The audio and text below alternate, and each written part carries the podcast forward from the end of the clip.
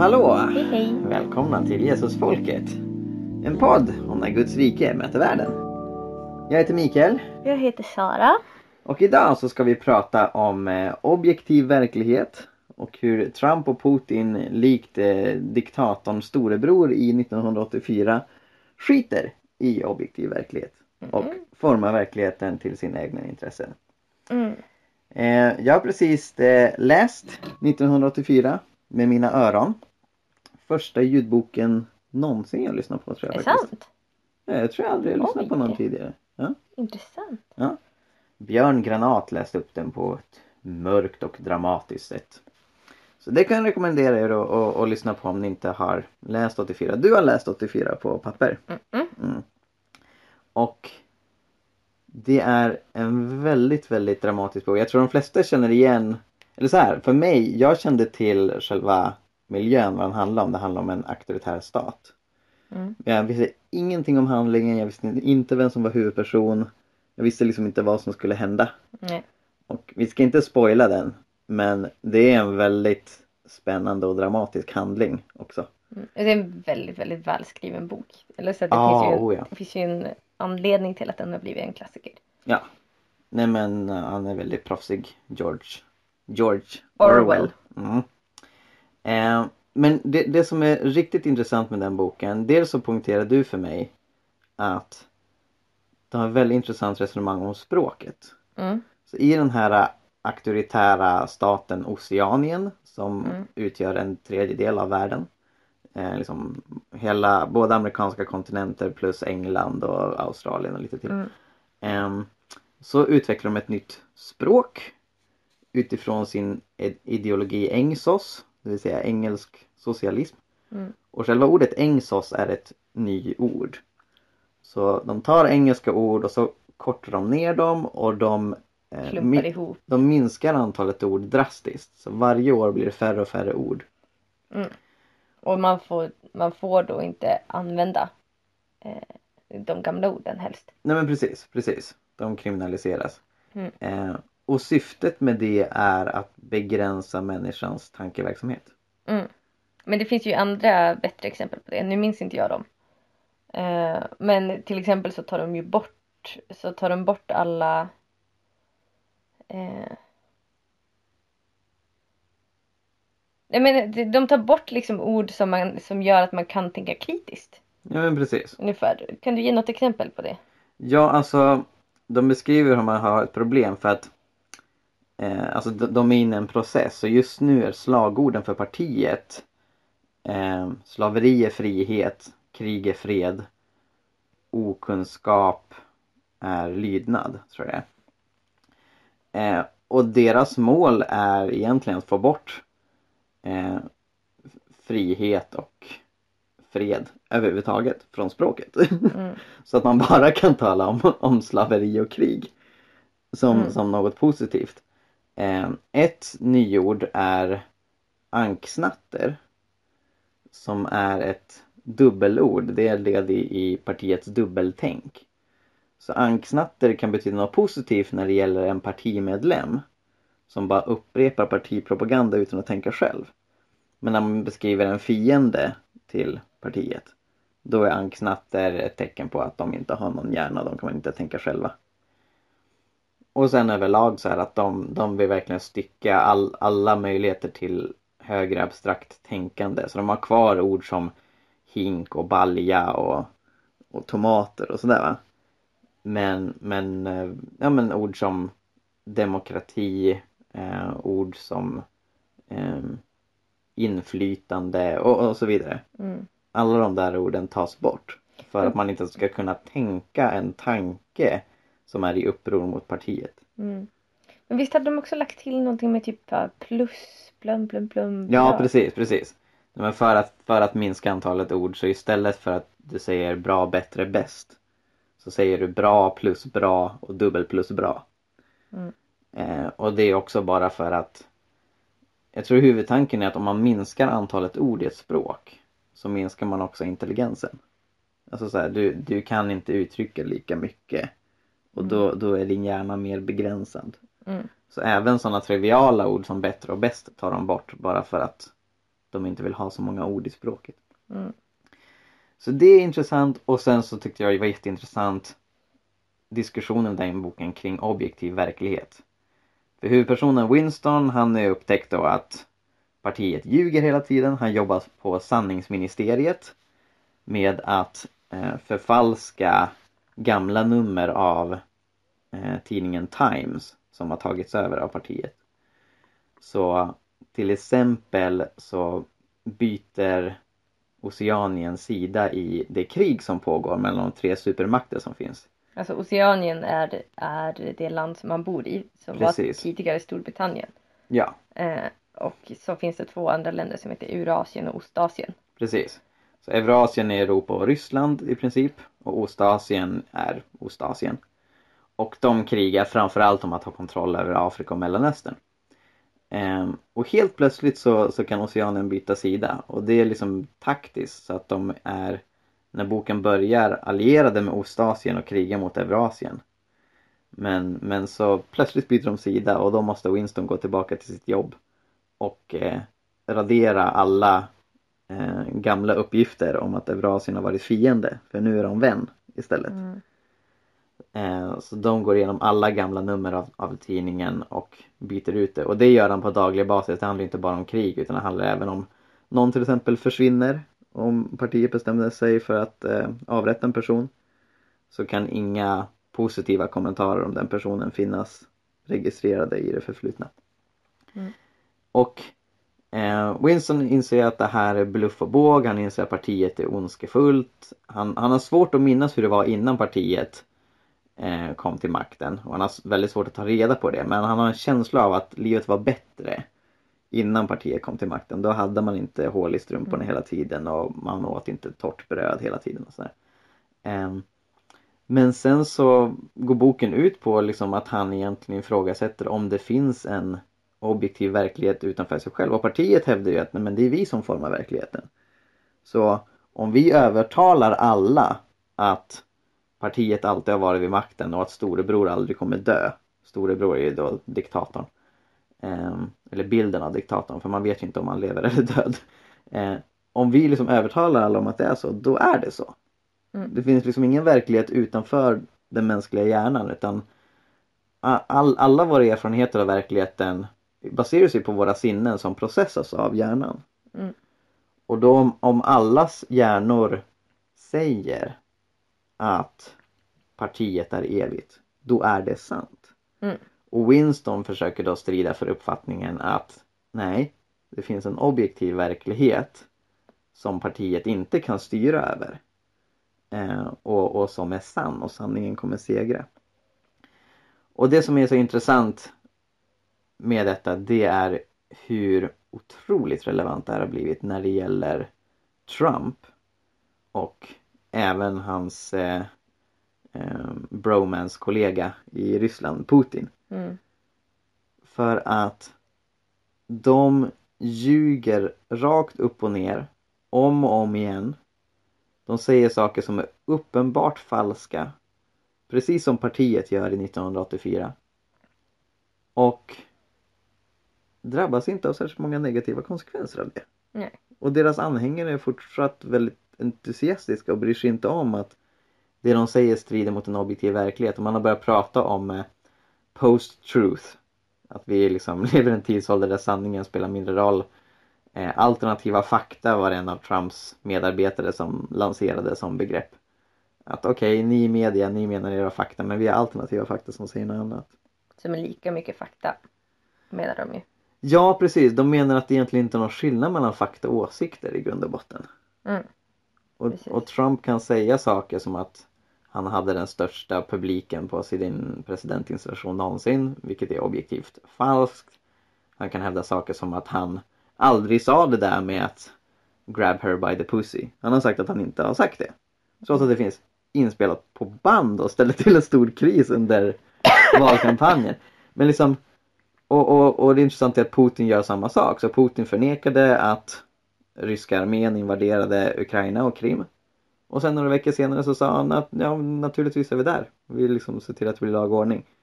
Och då spelar det ingen roll att han några veckor tidigare har förnekat det och han kom inte med någon förklaring med att liksom, nej men jag menade så här eller jag sa fel eller Mm. sånt där.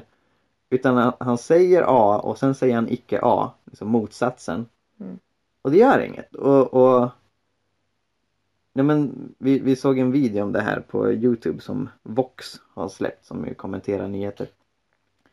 Och de menar att det här är en del i deras maktspel.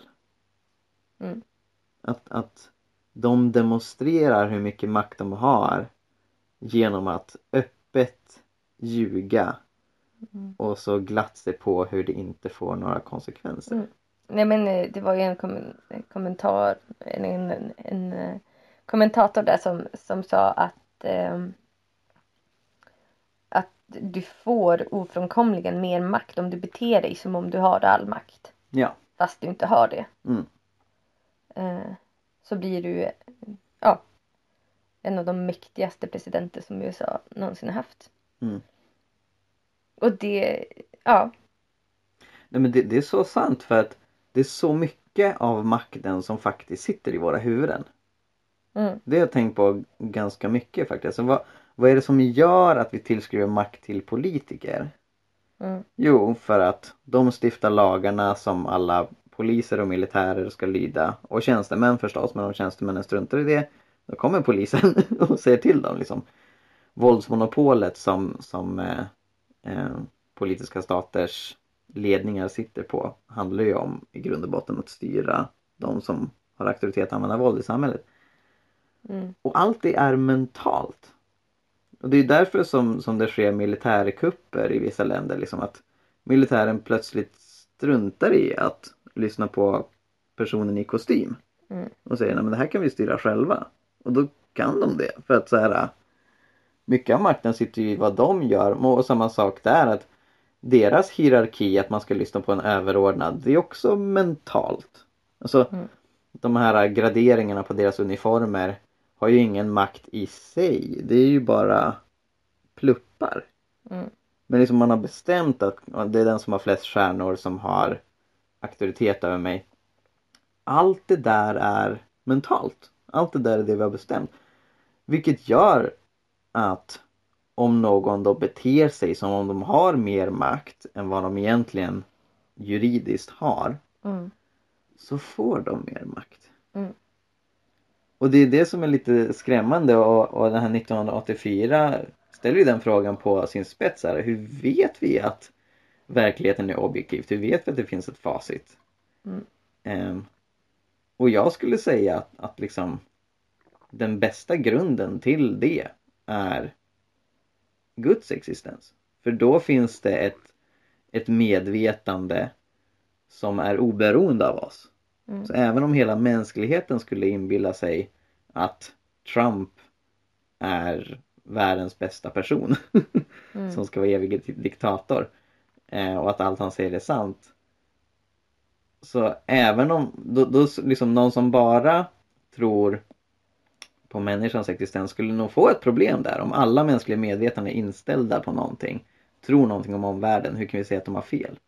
mm, Och i grund och botten så tror jag att om, om det finns en gud som av sin egen natur har större auktoritet än oss mm, och som kan se världen mer objektivt än oss så har vi där grund att tro att det finns ja, men en stabilitet i tillvaron. mm.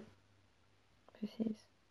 Men jag tycker också att det är intressant med 1984 att alltså det är ju i grund och botten en eh, så här, eh, en kritik och ett sam, alltså ett fram, då när det skrevs så var det ett framtidsscenario ehm, om, alltså så här, om en socialistisk totalitär stat där det här Mm. sker. Mm. Eh, medan idag så, alltså eh, och, det, och det var ju sant att mycket, av- mycket av det skedde ju i, i forna Sovjet Ja, exempelvis. Oh ja. Eh, och och, han, han vill ju varna för om, om samma sorts socialism får inflytande här i England Ja, så är det här vi har att precis. vänta oss. Precis, men att ändå liknande saker också sker i ett kapitalistiskt system som man har liksom bara åh individens frihet och vi kan välja själva och bla bla bla. Eh, att man så här tror att det, alltså att i kapitalismen så finner man liksom räddningen från den här to- totalitära staten som, som eh, beskrivs i 1984. Eh, bland annat. Men att nu kan vi ju se med både Trump och Putin som båda står för kapitalism. Mm. Eh, kanske i, i en ganska extrem form.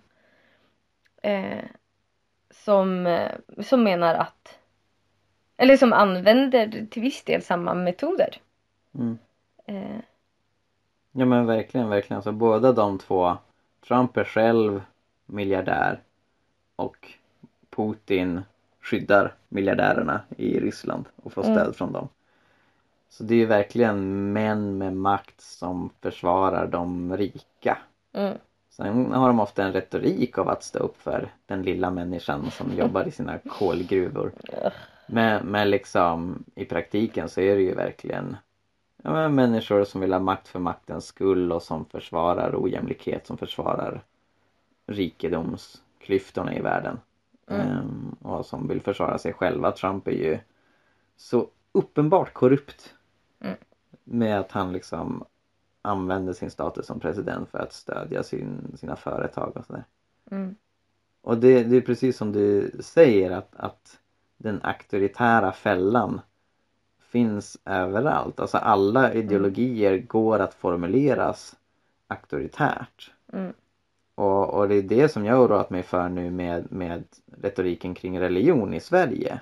mm, Som på ja, men, ateistisk eller sekulär grund utformar en, en auktoritär ådra. Där liksom det offentligas inställning till religionen, vare sig det är Mm. friskolor eller böneutrop eller så vidare, ska byggas på förbud.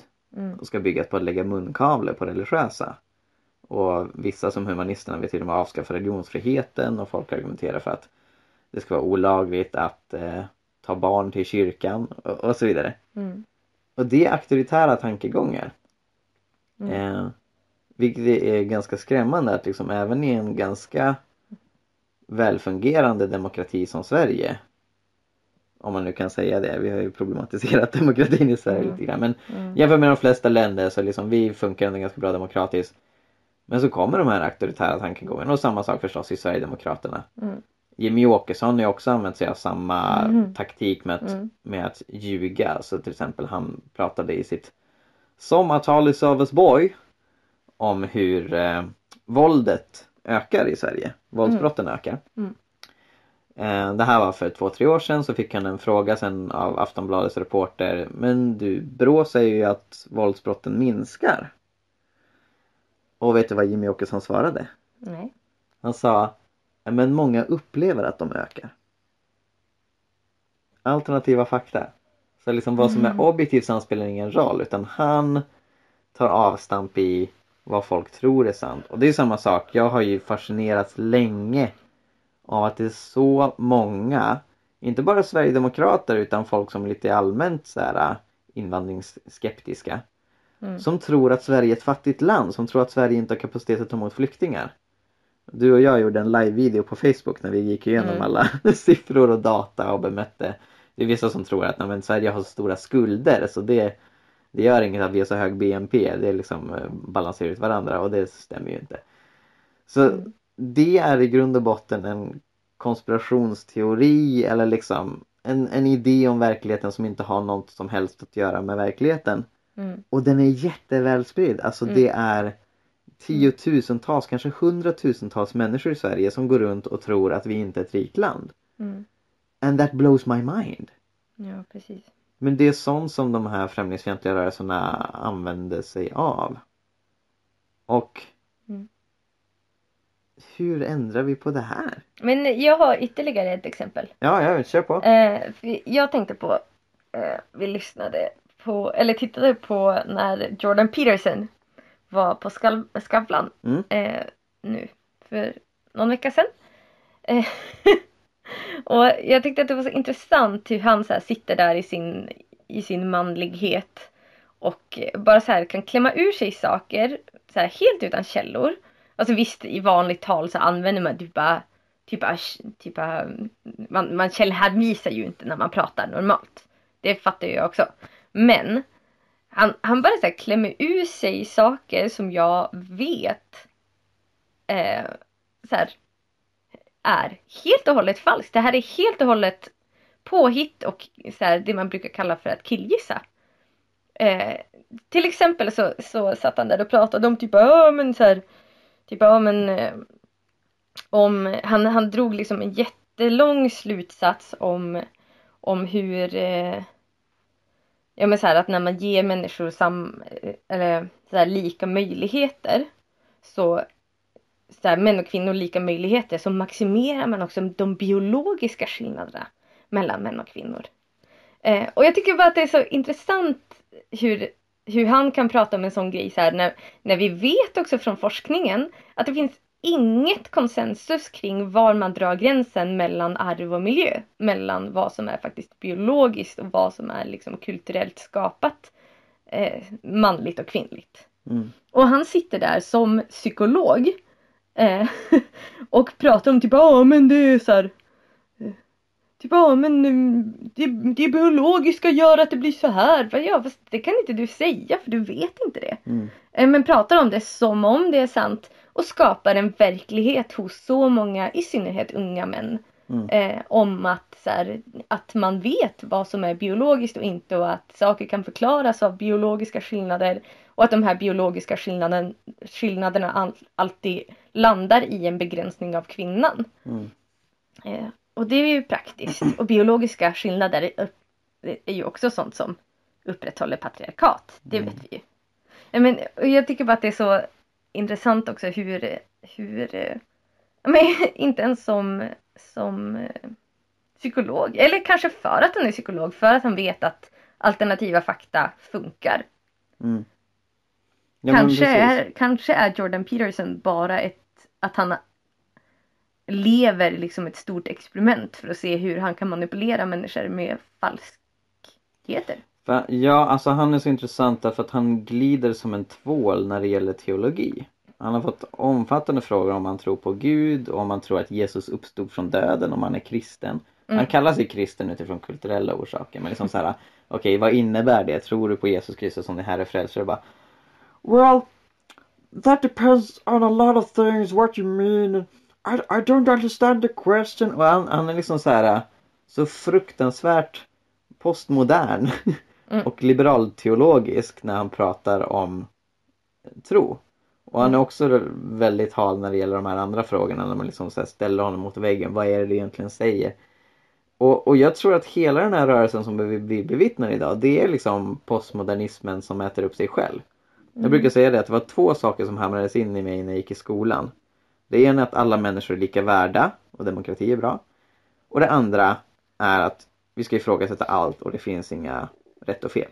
Mm. Och det vi ser idag är hur folk tar den andra principen om att ifrågasätta allt och det inte finns något rätt och fel och applicerar det på den första. Så man bryter ner det som ansågs vara heligt i västvärlden. Mm. Man bryter ner tanken på att alla är lika värda, man bryter ner tanken på att respektera demokrati. Man, man ifrågasätter allt på riktigt. Och den postmodernism som, som har odlats i teologin till exempel och som ligger till stöd för att men ifrågasätta bibeltexterna, ifrågasätta det övernaturliga. Eh, ofta på grund av att man liksom ja, dekonstruerar verkligheten. Liksom så. Mm. Det, det är intressant hur det nu liksom slår tillbaka och hur, hur de tankesätten att så här, ifrågasätta den objektiva verklighetens existens används av auktoritära politiker. Mm. Och samtidigt är det inget nytt för en snubbe skrev om det här på 40-talet. Mm.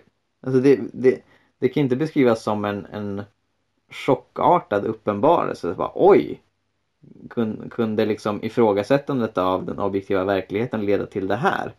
För Orwell sa att, att det kan mycket riktigt leda till exakt det här. Mm. Han verkar ju när- närmast mena att liksom så här i och med att vi ifrågasätter den objektiva verkligheten, i och med att vi pratar om verkligheten som enbart något i vårt subjektiva medvetande så rullar vi ut röda mattan för de som vill förtrycka och förgöra oss. Mm. Så det är viktigt att stå fast vid att det finns objektiva fakta, det finns en objektiv verklighet. För att det är sant och för att genom att hålla fast vid det och verkligen trycka på det så kan vi förhoppningsvis mota bort eh, de här auktoritära rörelserna. Ja. Mm. Men eh, det, någonting som de också sa i det här klippet eh, var På Vox. på Vox precis, på Youtube, där jag såg det, Mm. var att Nej men så här, att, att typ en av, de, en av de jobbigaste sakerna man kan göra idag det är att stå upp för sanningen. För att du får så, vad var det de sa? För att du får så mycket, många människor emot dig eller Mm. för att, ja. Mm. Eh, och det är ju någonting som Jag vill säga att det är bekvämt för människor att sålla och så här typ ta till sig eh, Ta till sig bara vissa typer av fakta för att det är Mm. så mycket enklare. Eh, och för att det inte påverkar ens liv. Typ. Ja, precis. Och de som har... Många av de som står emot Trump och Putin och så vidare. De trycker ju på fact-checking. De trycker ju på nu ska vi kolla fakta. Och även här i Sverige så har det dykt upp sajter som granskar fakta. Mm. Liksom, som, ja, går att applicera inte minst på Sverigedemokrater för de ljuger hej vilt. Men även andra politiker ljuger ju ibland. Eh, men videon som vi kollade på tog också upp problemet med att ja, men behöva factchecka det som är uppenbart falskt. Därför att på ett sätt så, så, så, så legitimerar man att liksom det här är det här är olika röster om. Jag vet inte hur, man ska uttrycka det men det, alltså det, det känns viktigare att fact-checka saker som låter ambivalenta. Liksom, kan det här vara sant? Mm. Men det blir nästan något som gynnar de auktoritära och som, som gör media lite löjlig. Att de ska behöva fact-checka saker som är uppenbart falska. Alltså då, det handlar inte om att granska då handlar det om bara konstaterade uppenbara. Samtidigt så behöver man ju konstaterade uppenbara för att liksom de här lögnerna kan ju inte stå emotsagda. För att folk ska inse att det är lögner så behöver man ju visa att, att det är falskt. Men jag vet inte, det, det jag också tänkt på det är att i amerikansk media så blir det en tendens att bli en debattfråga kring allt annat. Det är som klimatförändringarna. Alltså det är något man debatterar och vad tror du på? Tror du på klimatförändringar eller, eller ej? När liksom själva påståendet att det inte finns människoorsakade klimatförändringar är lika absurt som att Trump påstår att han hade världens största publik på sin presidentinvigning. Mm. Och ja, så jag tror det behövs mer än, än bara liksom konstatera haha, han ljög dem. Kanske snarare så här en mer offensiv diskussion kring hur kan vi ens tillåta att de här människorna har makt? Mm. Hur kan vi ens tillåta att de sitter där de sitter? Mm, precis. Nej men och, och någonstans, alltså så här, det är ju ett ganska eh, genialiskt sätt att eh, Alltså så här, sätt att bryta ner, eller kanske det enda sättet att, att liksom eh, bryta ner det här haha, det, du hade fel, typ Mm, är ju att bara okej, din åsikt att det är på ett annat sätt. mm, Och att man förminskar det som är fakta till en åsikt. Eh, och det är väl kanske typ det enda vap- vapnet inom citationstecken eh, som, som man har mot, mot verkligheten. Mm. Typ. Mm. Att man reducerar det och, och, och liksom eh, ja, begränsar verkligheten till en åsikt. Mm. Att du kan ha åsikten att verkligheten är verklig men du kan också ha en åsikt att verkligheten inte alls är verklig och det är precis lika sant. Mm. Eh, och det är ju så... Och Det, det är liksom resonemang som jag är van vid att höra från liberalteologer. Mm. Ja, det är sant för dig. Eller typ new ageare. Ja men precis, eller så här, eh, ja, men så här sekulärandlighet. Typ. Ja. Eh, att säga typ, ja men det som är sant för dig är ju sant för dig men jag har min sanning och ja. Mm. Så, och, vi- och det är ju klart, alltså när det kommer till saker vi fakt alltså så här, när det kommer till saker som är svårt att bevisa och veta 100% säkert Mm. eh, Så, så, så här, då, då förstår jag att man kanske kan ha den inställningen. eh, till viss del. Men att när det kommer till så här saker som faktiskt är fakta. Så man bara så här, det är dåligt för klimatet att äta nötkött. Så bara, ja, det är din åsikt. Nej, det är inte min åsikt. Det, det är något som är så här objektivt sant. Men, Mm. men att det är så, eh, ja, Jag kommer att tänka på när vi var ute och evangeliserade och började snacka med en kille som var, han var väl buddhist. Ehm, trodde på liksom västerländsk andlighet. Ehm, och eh, ja, jag kom in och pratade och jag sa, ja, jag tycker det är liksom eh, han, han var nog inte bara buddhist utan han menade att alla religioner leder till Gud det finns Mm. inga skillnader. Jag sa, ja nej men religioner säger lite olika saker. Till exempel vi säger att Jesus uppstod och eh, ni säger att eh, alla reinkarneras och det är lite olika budskap. Ateisterna säger att Jesus inte uppstod. Muslimerna säger att Jesus inte dog. Liksom så här, det går ju inte ihop. Och han argumenterar, jo då, det går ihop. Och jag sa, men jag menar rent, rent logiskt, liksom så här påståenden som säger emot varandra kan ju inte vara sanna samtidigt. Ja, kanske enligt din logik. Men det finns andra sätt att se på logik. så liksom Ja. alternativ logik, alternativa tankesätt.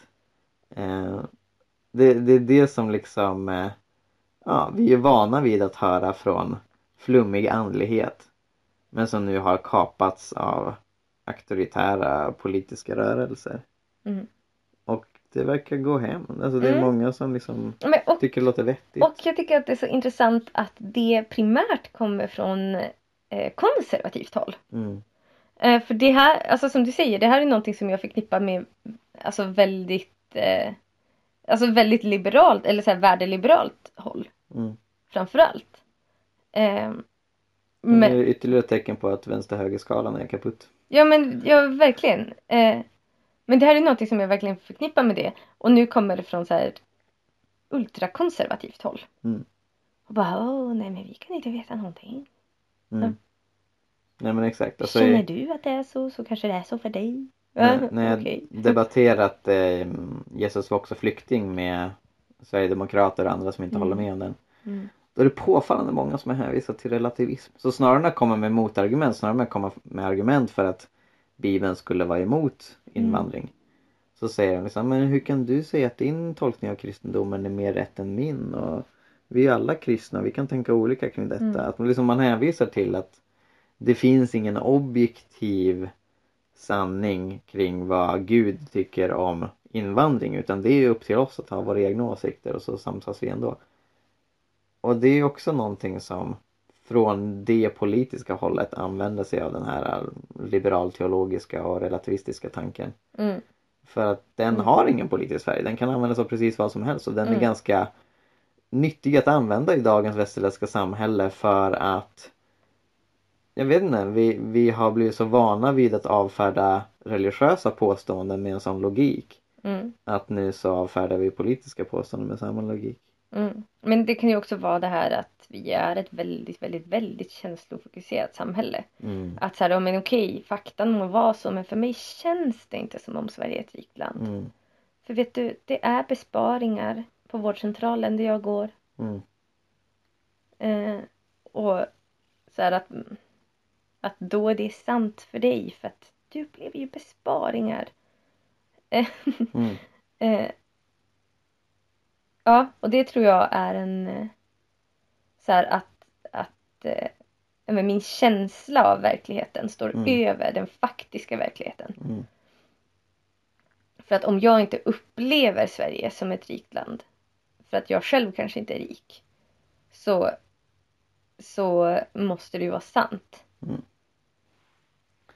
Ja men precis. Och avslutningsvis eh, så finns det ett väldigt enkelt sätt att motbevisa relativismen. Det finns ett väldigt enkelt sätt att visa varför de här tankegångarna inte kan stämma. Mm. Om någon säger det finns ingen objektiv sanning. Vad ska man svara då Sara? Jo. det kan man svara. Eller ska man fråga Är det objektivt sant? För om det inte är objektivt sant att det inte finns en objektiv sanning, då finns en objektiv sanning. Men om det är objektivt sant att det inte finns en objektiv sanning, då finns det ingen objektiv sanning. Vilket innebär att det påståendet motsäger sig själv. Den som på allvar menar att det inte finns något objektivt sant ljuger när den personen säger det. Därför att då hävdar de att just det påståendet är sant. Mm. Hänger du med? Ja. Så. ehm, hoppas ni eh, fick något ut av detta objektivt sanna poddavsnitt. Mm. Och alltså läs 1984. Ja. Otroligt bra, välskriven, intressant bok på jättemånga sätt. Den, Ja, är, den är väldigt läsvärd. Väldigt äh, tankeväckande. ja men oh ja. sätt. Verkligen, verkligen. Ja. Gött! Ha det bra! Ja, ja. Hej, hej, hej! Hej då.